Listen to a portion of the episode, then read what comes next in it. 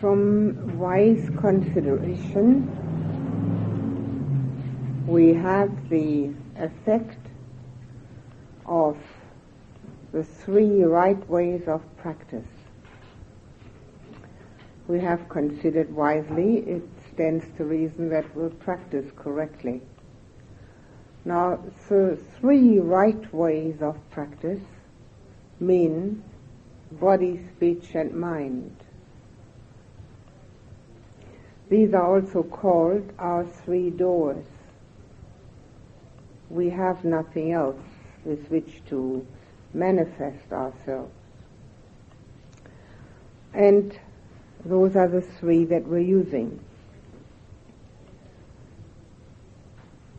Now, as far as the mind is concerned, we have discussed this quite a bit already, what it does and what it can do. And one of the most succinct explanations of what the mind does and can do are what are called the four supreme efforts. Not to let an unwholesome thought arise which has not yet arisen, not to let an unwholesome thought continue which has already arisen, to make a wholesome thought arise which has not yet arisen, to make a wholesome thought continue which has already arisen. If we keep doing that continually, we should never have any problems in our lives. Not one single moment of it. However, we don't do it. And even when we know about it, we will find it difficult to do. First of all, because we forget. Secondly, because we rationalize and justify. And also because it isn't as easy as it sounds. It's simple enough, the explanation, but in order to do it, we need a strong mind. A mind that has muscle power. A way to get a mind that has muscle power is to make it stand still in meditation, to stop it from all that external proliferation, to stop it from all its self-willed and self-supportive thinking. To finally become master of the mind. Now the more muscle power we have in the mind, through our meditative practice, the easier it will be to follow this particular instruction of the Buddha. The first thing is to know about it. Then the next thing is to contemplate it. Is this something I want to do? And the third thing is, if I have decided I want to do it, is to remember it. Having done those three, we've already done more than most people. There are very few people who remember it.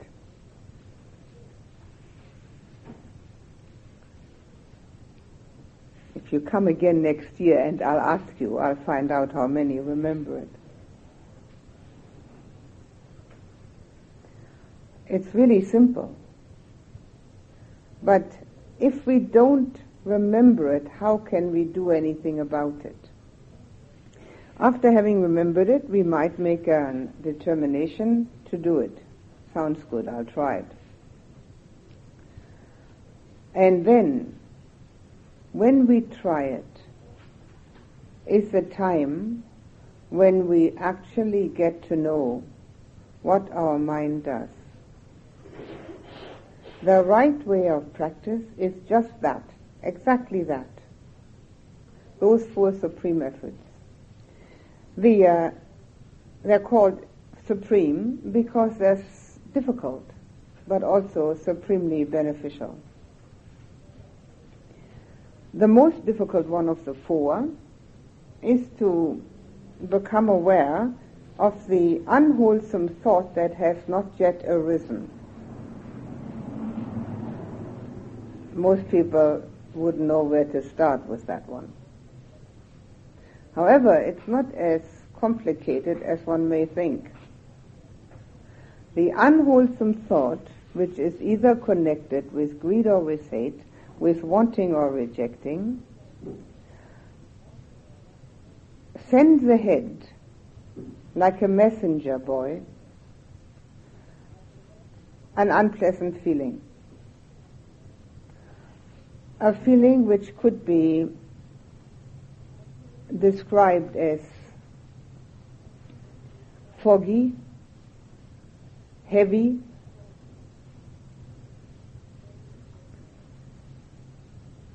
even aggressive. A feeling arises within which does not does not feel pleasant or comfortable. Now if one becomes aware of that and knows oneself well enough, one knows this is a danger signal. The next thing that's going to happen is an unwholesome thought. So if one has practiced sufficiently, one stops it right then and there and puts one's mind on a wholesome thought. Substitutes one for the other, just like we do in meditation when we've been thinking, thinking, thinking, and finally realize we have, and substitute the attention on the breath with the thought. We've learned substitution. This is the same thing, substitution. In other words, because of our meditative practice, we no longer believe everything the mind is pleased to throw up. If we have been labeling at least part of the time, we should know by now that practically all of the thoughts that arise are useless, not beneficial, only disturbing, and very often without any basis to them. Fragmentary thought pieces floating around in the mind. Now, if we've been labeling properly, we know that about the mind. So we're no longer inclined to believe what the mind says, but we are inclined to be objective and know whether it's wholesome or unwholesome. If we cannot tell the difference between wholesome or unwholesome, we have to go back to kindergarten. That's where they started telling us. There is no intelligent person that doesn't know that. What's wholesome and what is unwholesome. If we don't only know it, we feel it. So the first one is difficult. To know that this unwholesome thought is in the offing, it's coming. It's wanting to find a place where it can spread itself, but we don't have to allow that. The next one is much easier when an unwholesome thought has already arisen, we ought to be able to tell. The unwholesome thought which has arisen has some sort of negative idea about it, and it certainly doesn't bring peacefulness. It creates an inner feeling of agitation all unwholesome thoughts do. And if they're subtle, they create a subtle agitation. If they're gross, it's a gross agitation. If we get violently angry, we're violently agitated. If we're mildly irritated, we're mildly agitated only. If we dislike, and whatever it may be, the weather or the person or anything, and we are not practiced at knowing ourselves, at looking inside of ourselves, we may not even be aware of this agitation because we may be so habitually beset by it that we don't even know that there's another way possible. That happens to people who habitually think negatively. When that is the case, that we don't even know that it could be different, there's still an underlying yearning in such a person to have it different. But because the thought processes are so habitually negative, very difficult to find a way out. In other words, it takes discrimination and objectivity about our own thinking. We will never have harmony and peacefulness in our lives if we can't create it within our own thinking process. Nobody else will ever create it for us. They're either busy doing it for themselves or they haven't even heard about it yet and they certainly can't do anything about our own thinking. It's hard enough to do something for oneself in that respect. So if we have had at, at least enough awareness to know when we're thinking negatively, we must also realize that a slight negativity is still a negativity. A slight rejection, a slight resistance, a slight dislike, a slight fear, worry, restlessness. All these are negative. Skeptical doubt is negative, but inquiry is not. One's got to know the difference. A person who has skeptical doubt is a person who cannot, for the lack of love, commit him or herself to anything or anyone. Love is missing. A person with skeptical doubt doesn't even inquire. A person with skeptical doubt just wants to find what's wrong. Inquiry is trying to ascertain whether that what one has heard or read applies to oneself. Ascertain it within, not outside. That's inquiry which is essential. The Buddha compared skeptical doubt with being in the desert without a road map and without provisions, going around in circles and eventually being overrun by bandits. Skeptical doubt goes around in circles because it only wants to find what's wrong. And also wants to find it outside of oneself, not inside. So those, that particular mental formation is also negative. Inquiry is positive. And since they appear to be similar, the one who hasn't much insight into him or herself may actually think that the skeptical doubt is inquiry. They have a similarity, but only a superficial one. when we have at least enough discrimination and inner attention to realize now this is a negative thought, we must at the same time have enough understanding that this negative thought does nothing but make us ourselves unhappy. Other people may just realize that we're very negative and leave it at that, or they may not even realize that much. They may have no interest at all. The one who gets hurt is the one who's got it. We can't do anything with our negativities to really do anything to other people unless we start attacking them physically.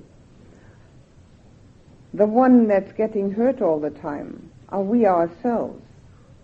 If somebody else reacts, that's their problem. So it really stays within our own mind.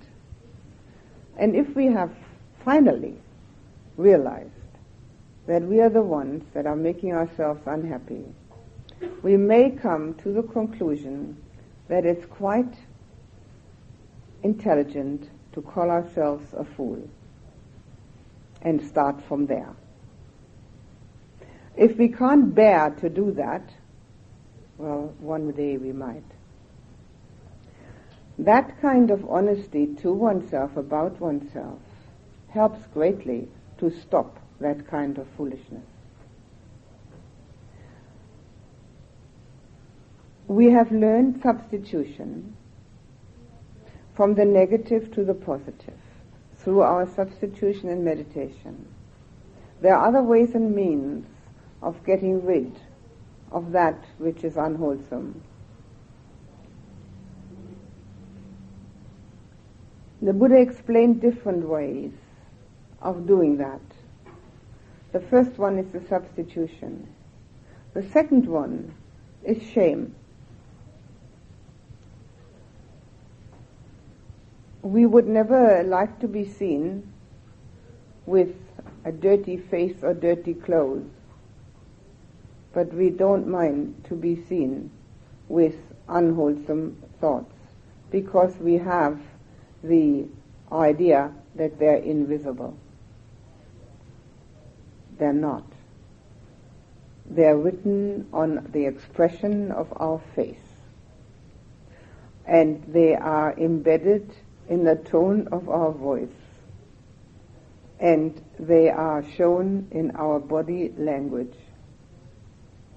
They're as clear as a bell. And yet we all think that our thoughts are hidden. We should be just as ashamed to carry those around as we would be ashamed to run around in tatters or dirty clothes or unwashed. We can use that as a much stronger incentive to change the unwholesome to the wholesome. If the substitution hasn't worked. Substitution is gentle. If that doesn't work, we must use something stronger. This is the next strongest.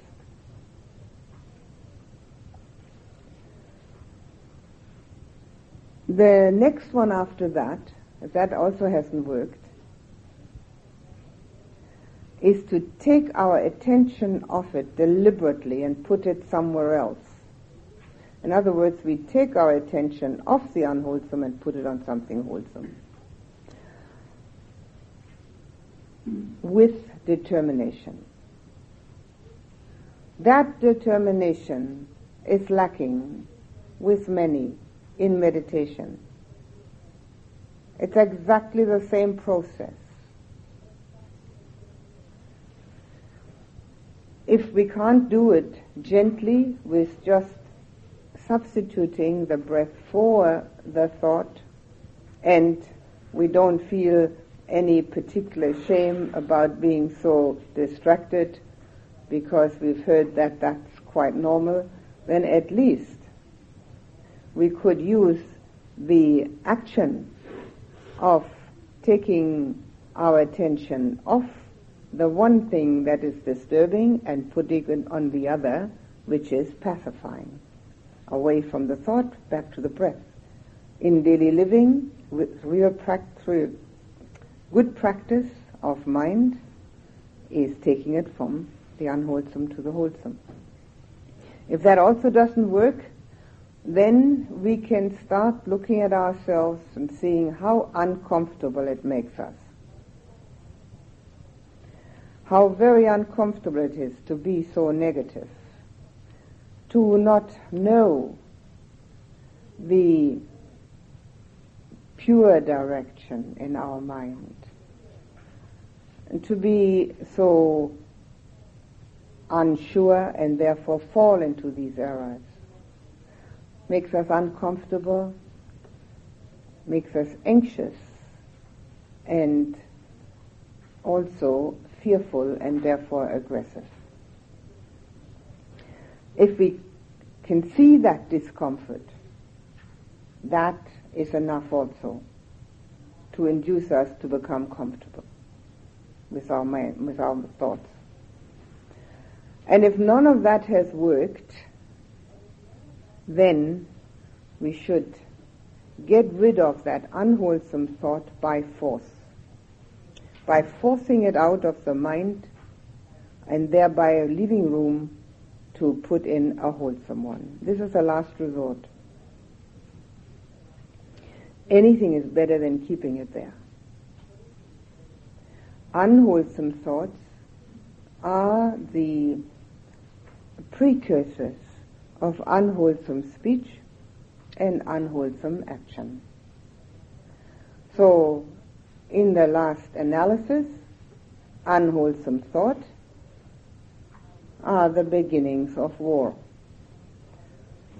On an international scale or on a family scale or just internal within oneself or with the person next to one, wherever one has a chance to wage war. The unwholesome thought is the beginning of that. anything is better than war.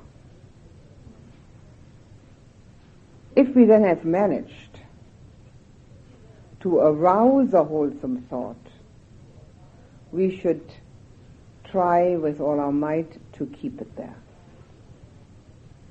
Now what does that tell us about our mind? First of all, it tells us that we need to get in charge of it that we should no longer allow it to do what it pleases. That it can be changed at will, and that if we do that, we can only benefit ourselves and others. That there are never any justifications, rationalizations for the unwholesomeness. There is no such thing. There's only our own inner impurity which brings it out. These four supreme efforts are also four of the 37 factors of enlightenment. So you can see that they are extremely important.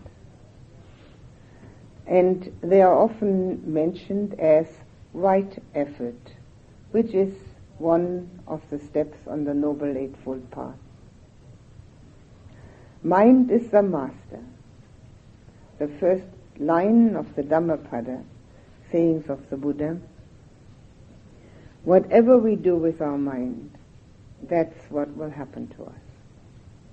Not only do we make karma with the mind, but we continue on from the mind, from the thought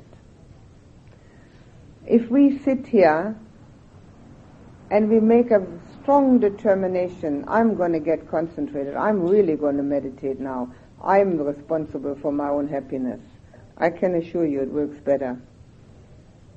If I sit there and think to myself, I can't do this, this is, this is much too difficult, should have gone to the beach. I can assure you it won't work. It can't. How can it? The same mind that wants to go to the beach is the one that's trying to meditate. We haven't got two minds. There's one only. One that gets into meditation and one that's arguing about it. Or the other, the other, on uh, the other side, the one that's determined. Whatever we allow our mind to do, that's what happens to us. The whole thing is self-generated, our own responsibility, and possible to change. If it wasn't possible to change, there's no use to even discuss the matter.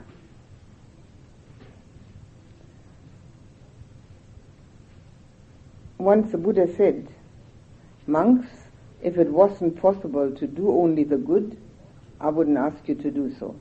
It is possible.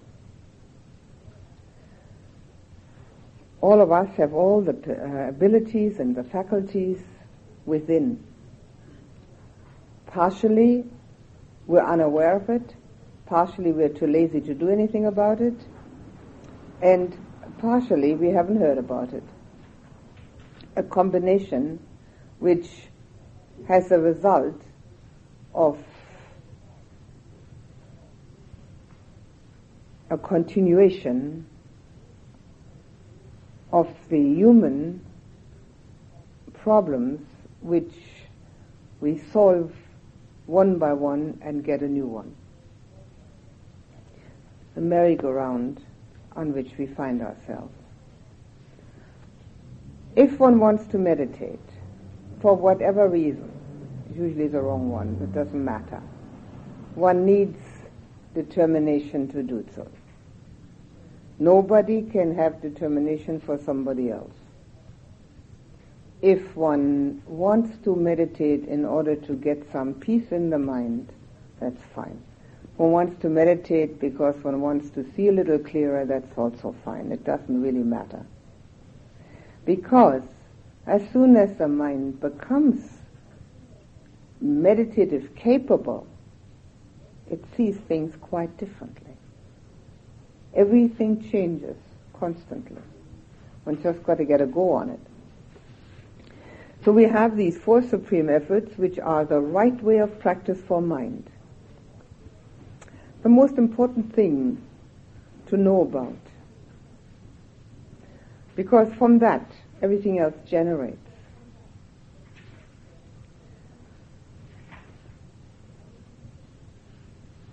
Now when we look at body and speech, we have the five precepts. They're concerned with our actions and our speech. And they give us the bare minimum of human behavior which creates harmlessness and doesn't create any fear and agitation in others. But besides trying to avoid those five unwholesome things, we also need to practice their opposites. The first one of the five precepts is to undertake the training to refrain from killing living beings. That includes all living beings. And it is designed to minimize our hate and dislike. So obviously, we need to practice loving kindness as its counterpart. Now these are actions of body counteracted by actions of mind, generated by mind. Loving kindness, generated by heart and mind, will then counteract our inborn root of hate. We all have the good and the bad within. All we have to do is make a proper distinction. Sometimes people say, well, you accept whatever arises. Sounds good, doesn't it? It could go so far that one finds within oneself there has arisen the wish to kill somebody. Wonderful to accept that, isn't it? The spiritual path has to be based upon moral conduct. Otherwise, we haven't got a chance. And most people are quite willing and able to live within most of those five precepts. To keep all of them is effort. And that's also right effort. I've already talked about our hate and the opposite, our loving kindness possibilities. And the next one I've already mentioned also. It's to undertake the training to refrain from taking what's not given. The opposite is generosity. Not to take what is not given means that we look upon other people's belongings as if they were our own and use them carefully, are as careful with them as, as if they were our own. If we happen to be in somebody else's house, as we're here, we are careful with the things. And if we see small things lying about that nobody seems to want, we don't take them. They haven't been given to us. To be scrupulous about it. Not to want, but to give. I have already discussed generosity at some length this morning. The next one is to undertake the training to refrain from sexual misconduct. Now, that goes further than just not being unfaithful. It also concerns our trustworthiness and reliability under all circumstances. If we promise to do something, we will do it. If we are responsible for something, we will not try to get out of that. If we have any kind of relationship with other people, we behave in a way that they can rely on us. If we are not like that, we can't even rely on ourselves. That unease of not being able to rely on oneself because one doesn't know what one's going to do is very uncomfortable.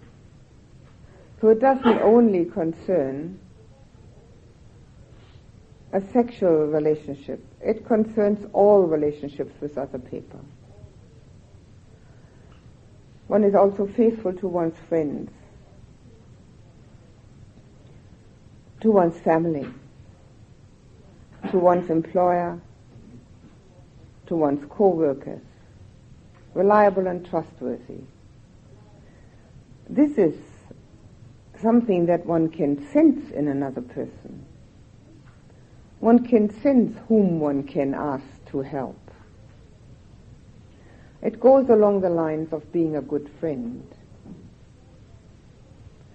It's all bound up in a solid, straightforward, dependable character. Something we can all acquire. We all have that potential. Trying to get out of things is egocentricity. I don't want to be bothered. It takes up too much time. It takes up too much energy. Why should I do it? Why don't they do it? The last one is very common, especially when people live together. Why should I always have to do it? Let somebody else do it. Well, and then nobody does it.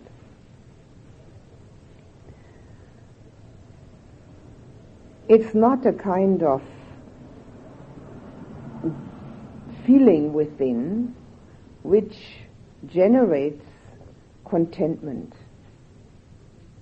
If one has tried one's very best, one feels contented. And one can always do just a tiny little better. Uh. We should not dis- be discontented with our own effort, but we should also not rest on our laurels. It is very satisfying to try whatever it is that one is doing as well as one can and then just a little bit better.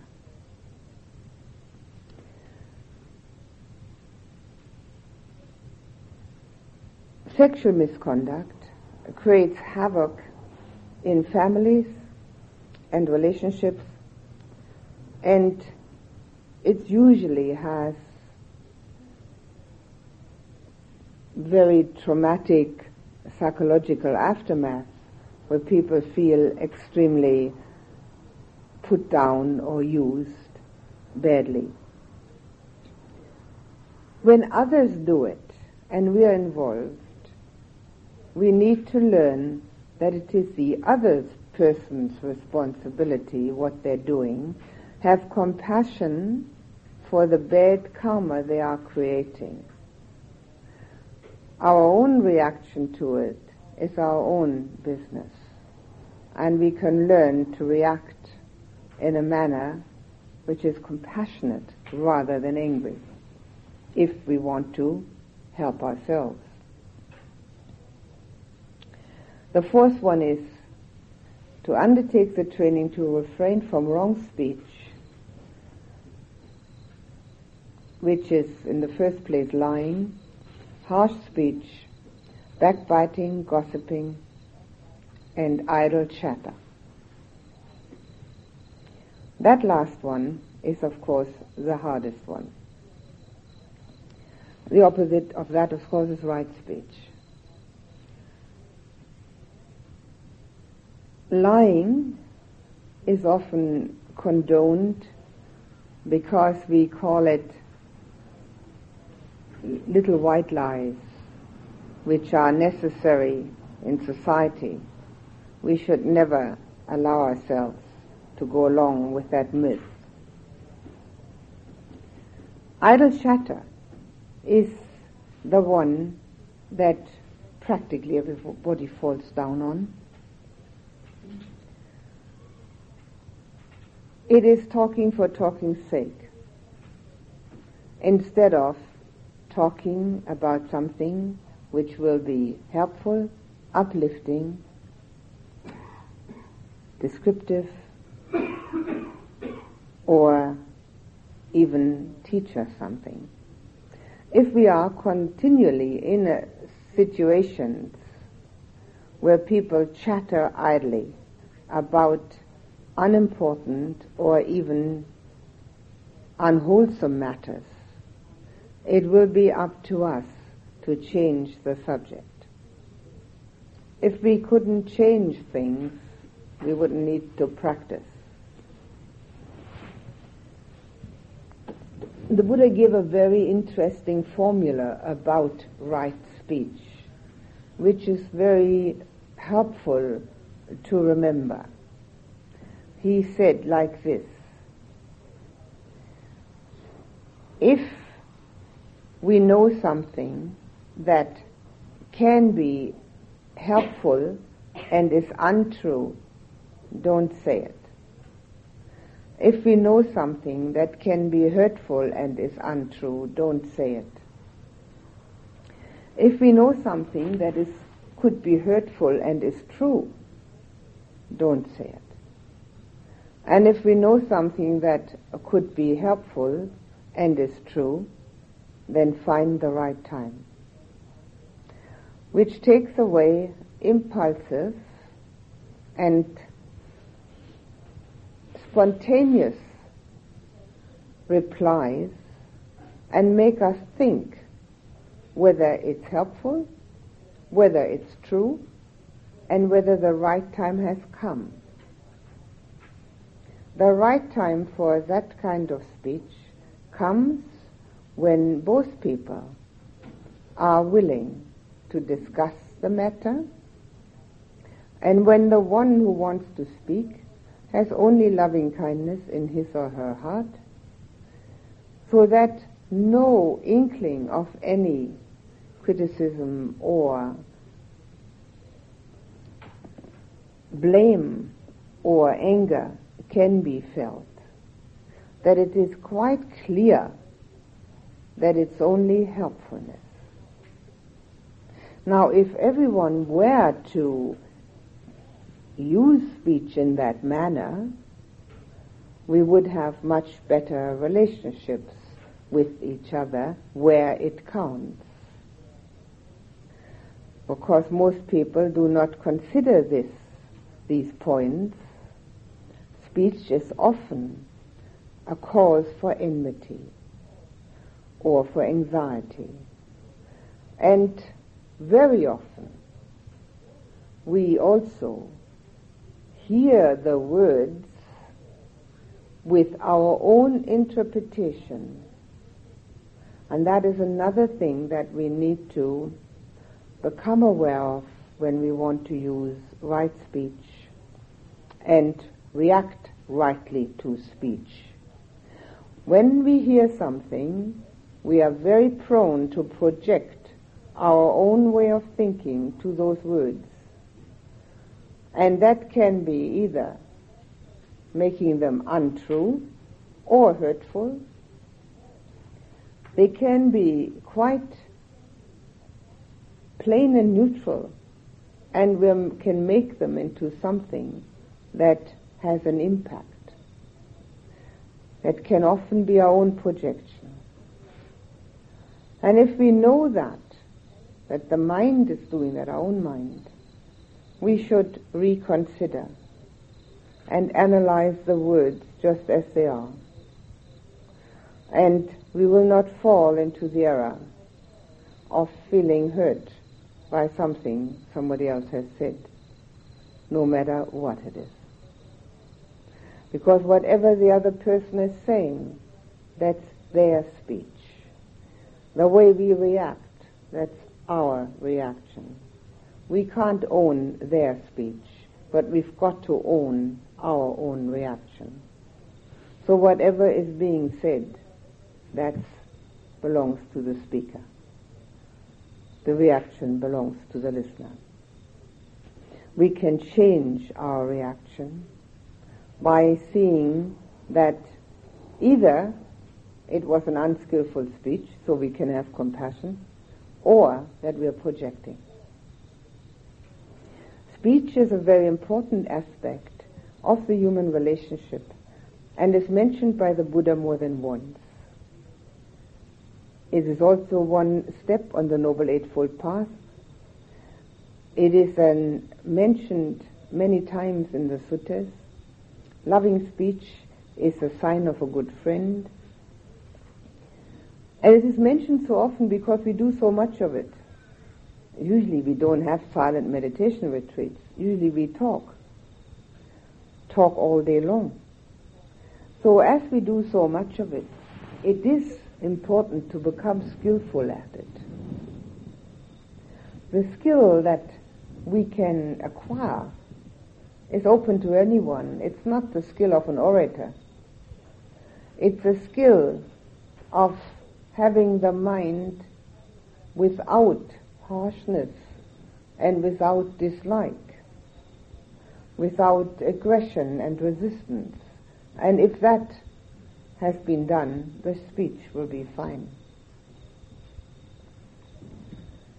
The last one is to undertake the training to refrain from drugs and intoxicating drinks. The opposite of that is mindfulness. Now, drugs and drinks can confuse the mind even more than it is already, and mindfulness will clear the mind.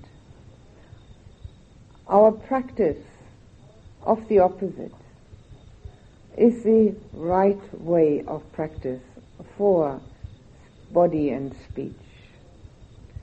And the Four Supreme Efforts, the right way of practice for the mind.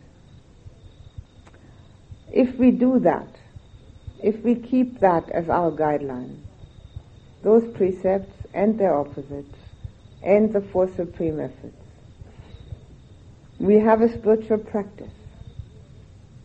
We don't need a teacher.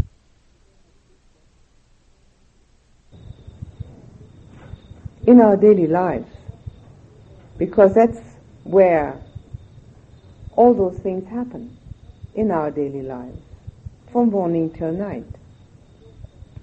A spiritual path has to be practiced in daily life. Where else? When else?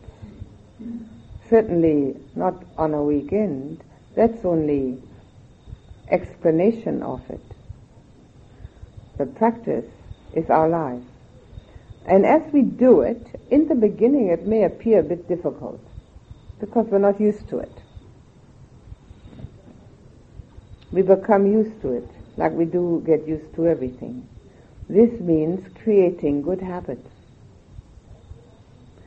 As we have been creating other habits, these can be created too. One of the very definite signs for the fact that there is no core substance within us is the fact that we can change ourselves completely. We don't have to be the way we are now, and we're certainly not anymore the way we used to be. We have already changed. And it's a matter of establishing these good habits by remembering and by realizing that it doesn't feel good or comfortable or pleasant when we go against these instructions. They are not instructions that we must do something. They are guidelines for our own happiness. If we can see that, that this will produce our own happiness, then we would be foolish not to try and follow them. We mustn't think that there is only black and white. There's either the lack of these abilities or the perfection of them. Neither the one nor the other holds true. All of us are doing some of this. We are using some skillful speech. We're certainly not killing other people.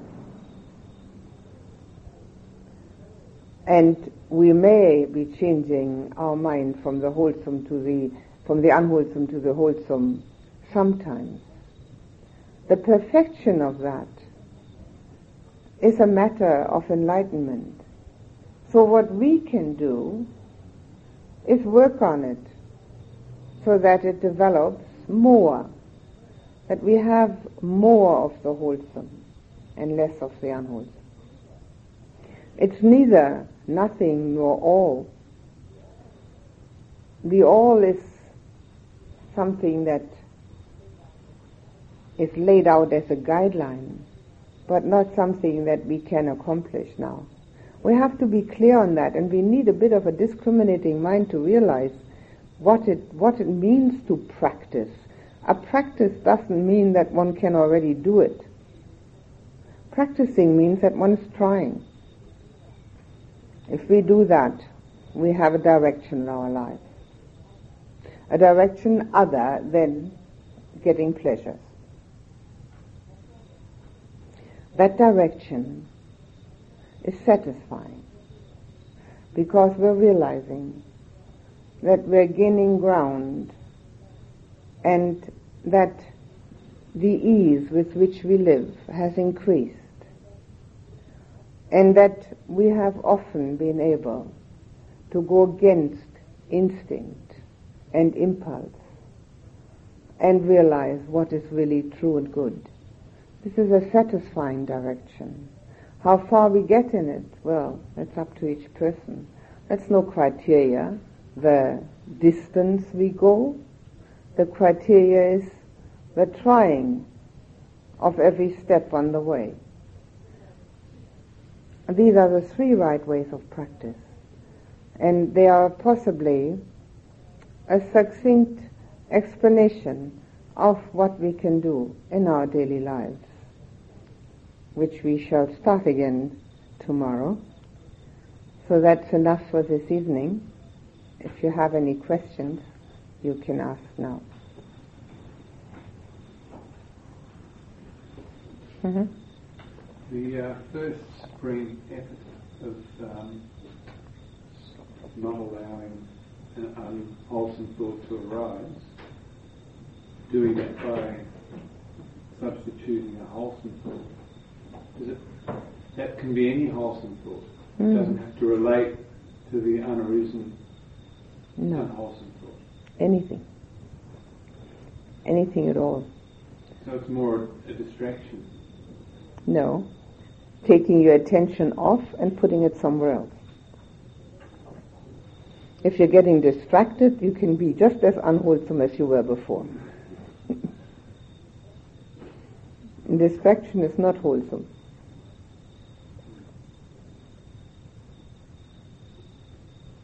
You don't have your attention on anything yet. It's a feeling that you have. But you now you know, you understand the feeling.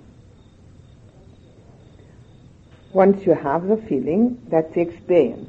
The only way you can do anything with an experience if you've understood it. So since you've understood it, you're going to do something. Change your mind. We've got it in our speech. I've just changed my mind. People do it constantly. It's supposed to be a prerogative of ladies, but um, I've never found that so.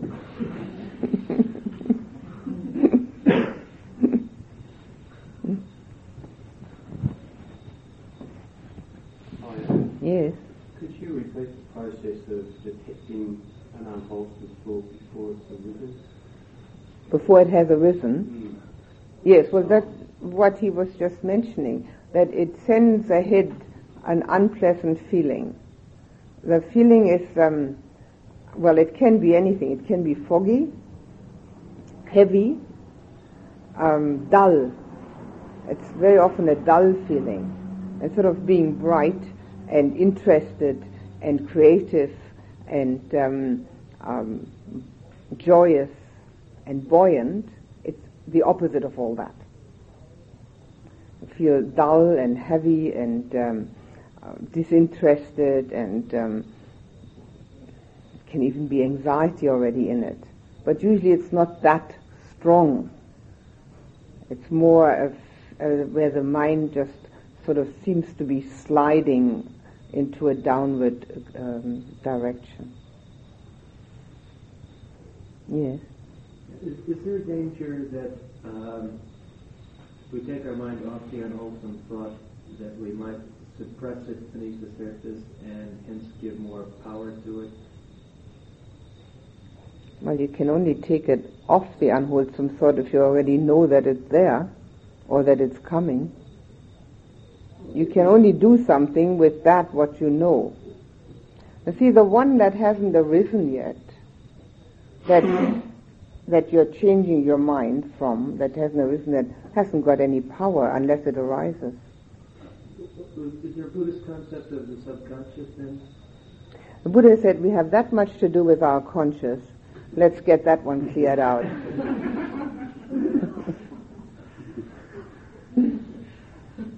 get that one purified and we'll worry about the next one. In fact, he the way he taught was that if you purify your consciousness, then your subconscious is immediately purified too. There's nothing else to do. Because your consciousness is that which has the power over the subconscious. It's not the other way around. That's um, what sometimes thought like that, and it's a poor excuse for our consciousness. But when you have an unwholesome thought which has already arisen, that already gets some strength because it's there. And it can already do damage. So the quicker we change, the better. Because that can, you see, if you, you can tell that about gossip, for instance, or in a courtroom. If you put a, say something which is negative, and it's definitely shown afterwards that it wasn't true, it still has influence because it has been said, even though it was untrue. And uh, that holds true for gossip and holds true for sometimes in legal matters. It holds true for anything. So the uh, the thought which has already arisen has great strength to change it as quickly as possible. The one that hasn't arisen yet hasn't done any harm yet. So don't allow it to do any harm. And that's the thought, that is the idea behind it. That clear? But if you're worried about the subconscious and because of that let the unwholesome thought arise, well,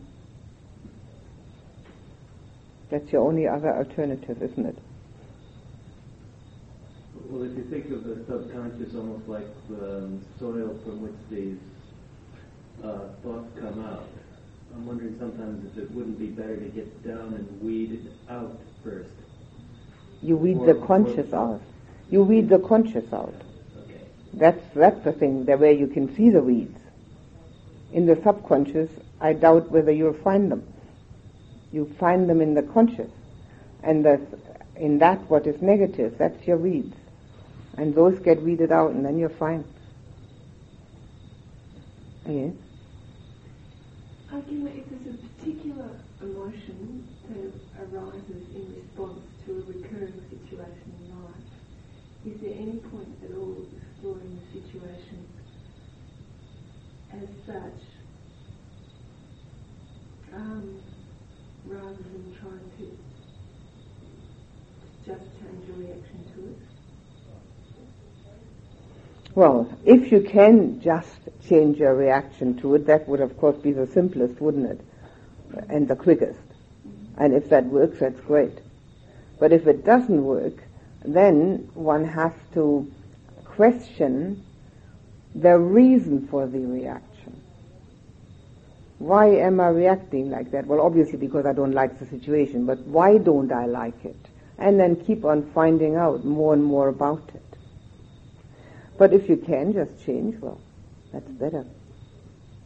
See, the quicker we change from the unwholesome to the wholesome, the less damage we do to the jewel of our mind. And mind is a jewel which we do not protect enough. It gets scratched and dirty all the time. And the more we allow that to happen, the more work we have to clean it up. So the less we allow it to happen, the easier it is for us. So if you can do that, that's fine. Sometimes it's not possible. And then you find out about it. Yeah? How, how does one tell if, if one is guarding one's happiness or if one is greedy for comfort? and it's not so easy, is it? well, one has to first find out whether comfort spells happiness. First you have to find out what is happiness. Is comfort synonymous with happiness? If you have found out that it isn't, then you don't have that question anymore. It's very important to first find out what does it mean for me? What does happiness mean for me? And then we can, you know, protect it. Mm-hmm.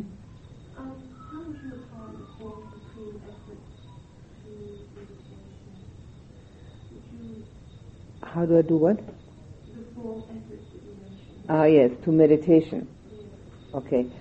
In, in meditation, every thought can be considered to be unwholesome, even though it may not be unwholesome in a sense of our daily living, but it certainly destroys the concentration.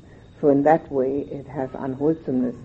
So we don't try to work out whether that particular thought now was about something good or something bad. It's destroying our concentration, so we, dis- we uh, substitute with the breath. However, the labeling process helps us to get a grip on what we are thinking. We're getting a grip on the fact whether there are weeds there or not. And then we can use that labeling process in daily living to see which one has arisen. But in meditation, we try to substitute or get rid of by, by putting the breath back in the attention. And if we can't um, substitute, and if we can't think that it's shameful that we're sitting here and not concentrating, then maybe we can uh, think that um, we could um, take our attention off deliberately, pull our attention away from one, put it to the other, or we can become aware how uncomfortable it is if we're constantly thinking instead of getting concentrated. So these are the ways of getting rid of the um, distracting thoughts. But the efforts in meditation, there's only one effort, substituting all thoughts. But you let everything arise in meditation. You don't try and forestall an unhelpful thought. Well, I should hope so, if you can. Why should you let everything arise in meditation? If you want to become concentrated, then, and you want to become, get to serenity, you want to keep your mind at all costs on the meditation subject. Because during daily life, everything arises. Why should you be the same in meditation? To become concentrated, one pointed, change of consciousness, you've got to stick to it. Certainly you don't let anything arise if you can forestall it. If you've got enough presence of mind. To let everything arise is our usual way of dealing with the matter. That's our usual way of living. Everything arises. Constantly. No pause. Very tiring. What else? Anything else? Yes, there's a hand back there. I didn't catch all the, the four aspects of speech that was lying and not lying. Ah, um, not to use harsh words, not to uh, um, gossip, backbite, or idle chatter. It's all part of wrong speech. Is that what you were asking? Yeah, right. Anything else? Yes. How can you tell the difference between telepathy and thought?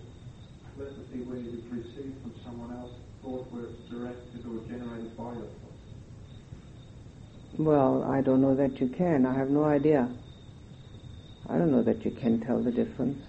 I, I wouldn't know. I, I only know that you can know what you're thinking. Whether you know that what you you mean that you are receiving a thought from somebody else? That's that's not telepathy. Telepathy is that when you can have a communication with each other without verbalization. And uh, that should be quite clear. That one can be aware of. But you're talking about having a thought put into your mind by somebody else. The way you said, you know, Communication. yeah. Oh, yeah. Oh, that's uh, that's easily known. I mean, you're communicating. The communication, what you get, is not the same as what you give. It's a telephone conversation without the telephone. That's simple enough.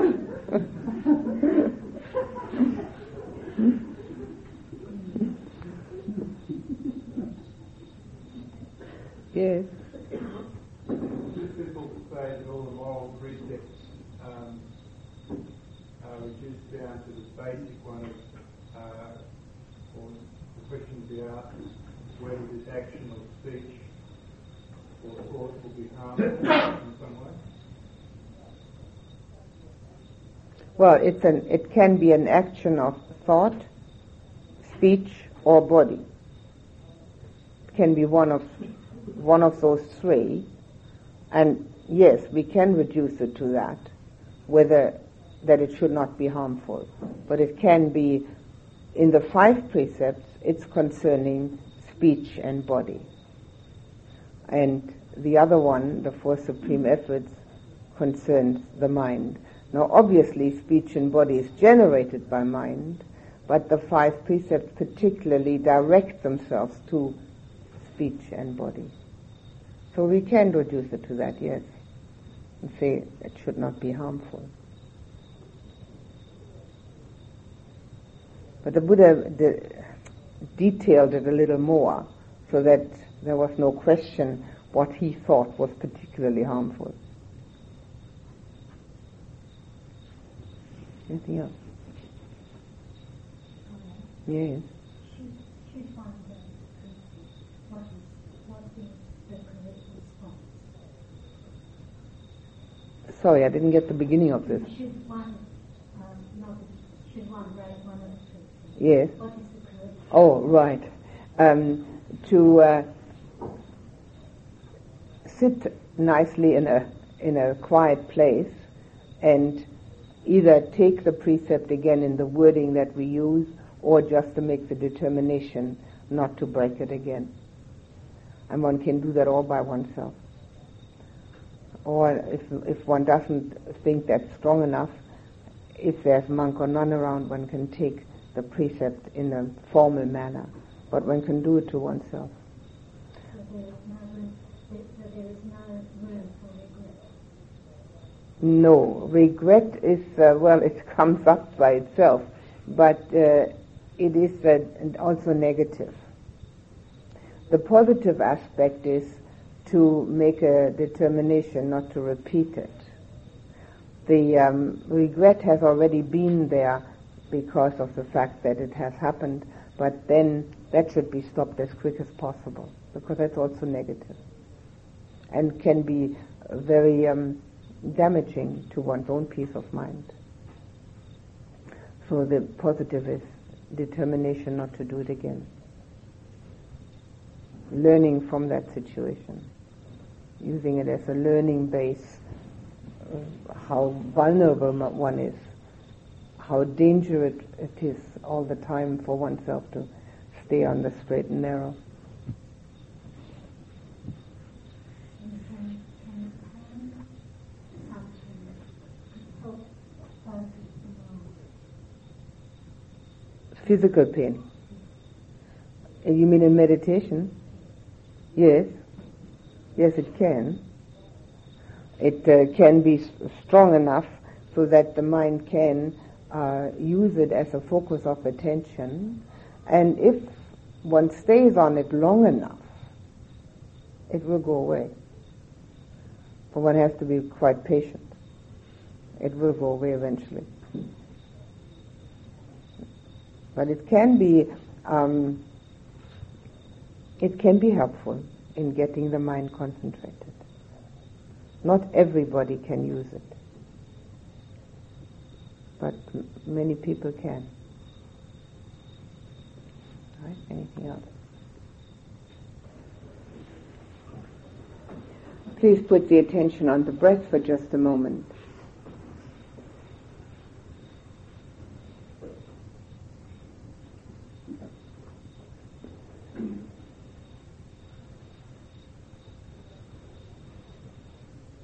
Imagine you have a sun shining in your heart.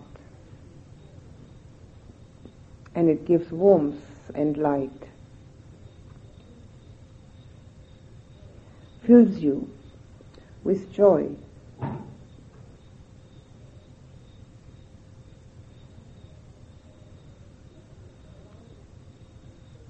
And it surrounds you with the rays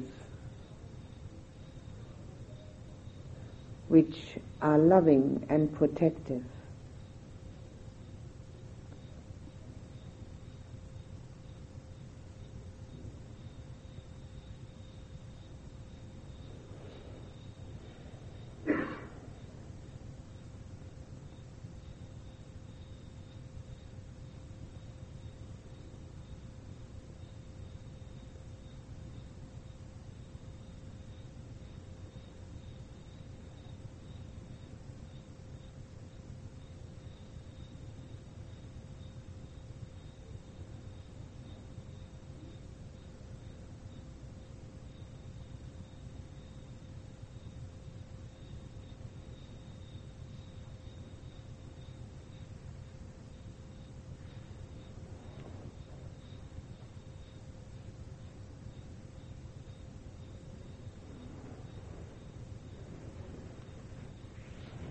Let the rays of the sun from your heart reach out to the person nearest you. Fill him or her with the warmth and the light and the joy come from your heart and surround him or her with love and care.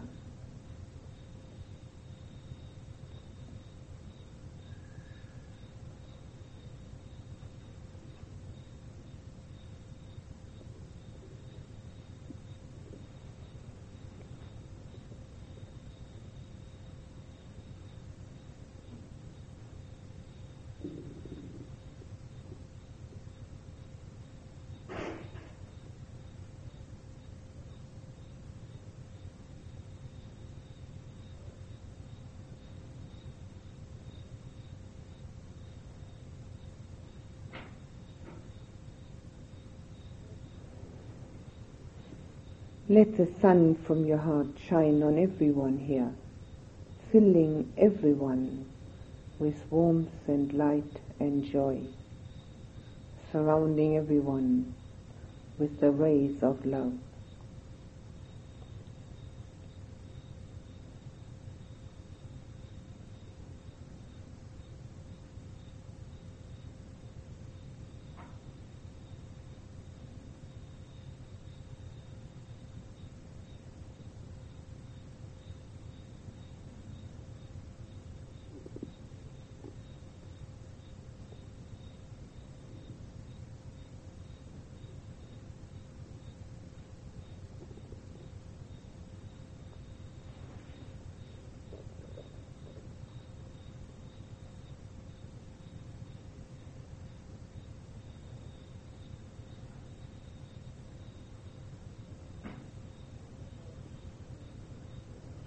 Think of all the people who are near and dear to you. Let the sun from your heart shine on them, giving them light, warmth, joy, growth, surrounding them with love.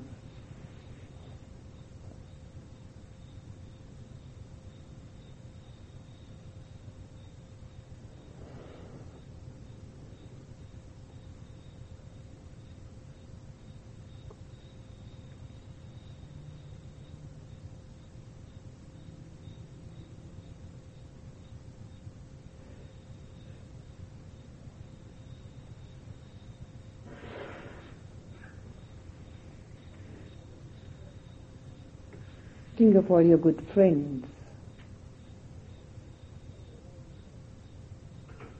Let the rays of the sun from your heart reach out to them, giving them light, love, warmth, joy, and growth, filling them with these. surrounding them with them. As a gift from your heart.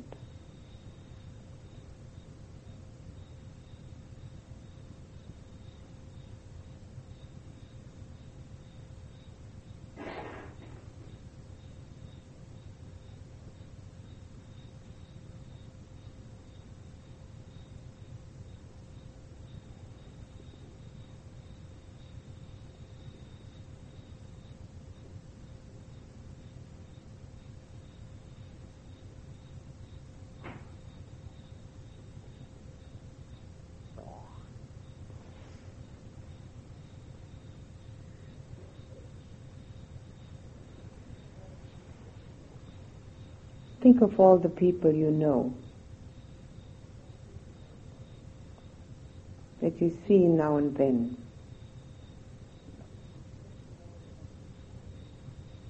Let them all arise before your mind's eye. Let the sun from your heart shine on all of them, irrespective who they are giving them warmth and light and love and joy. as your gift to them.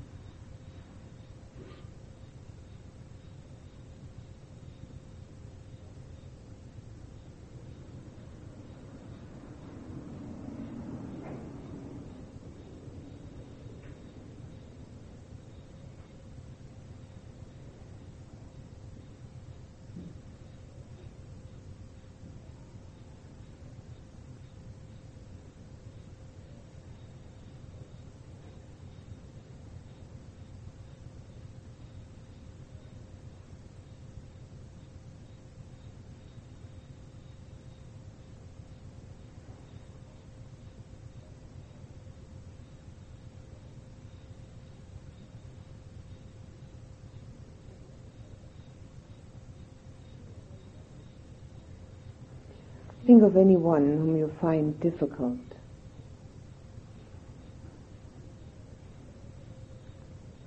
Realize that the sun shines on everyone, irrespective of who they are. So let the sun from your heart shine on that person too, giving warmth and light and joy and growth and love.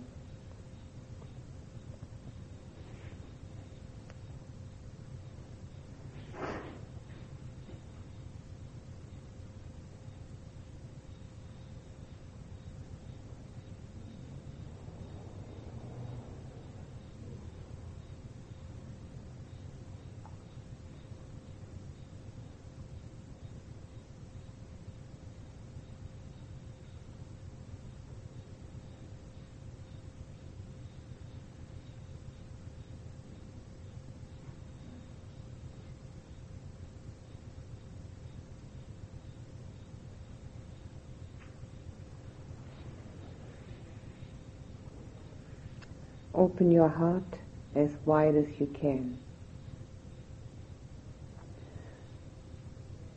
Let the sun from your heart grow as much as it will. And reach out with its rays as far as it will go, giving warmth and light and joy and love to as many people as it can reach.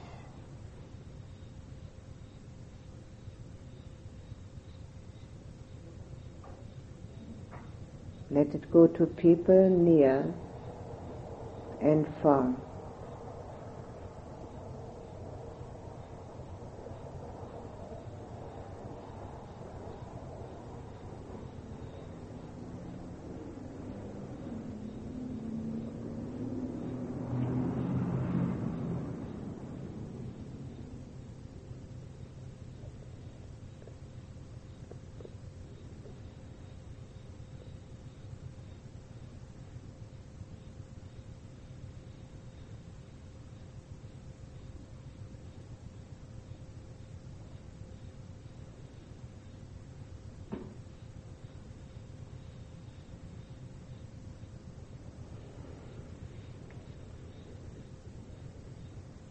Now put your attention back on yourself.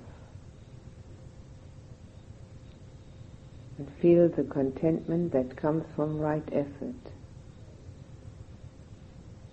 And the joy that comes from giving and loving.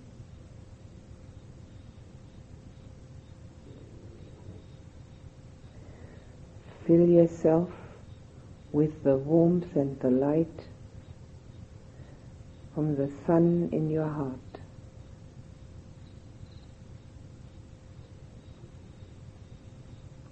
Being completely drenched in it and surrounded by it.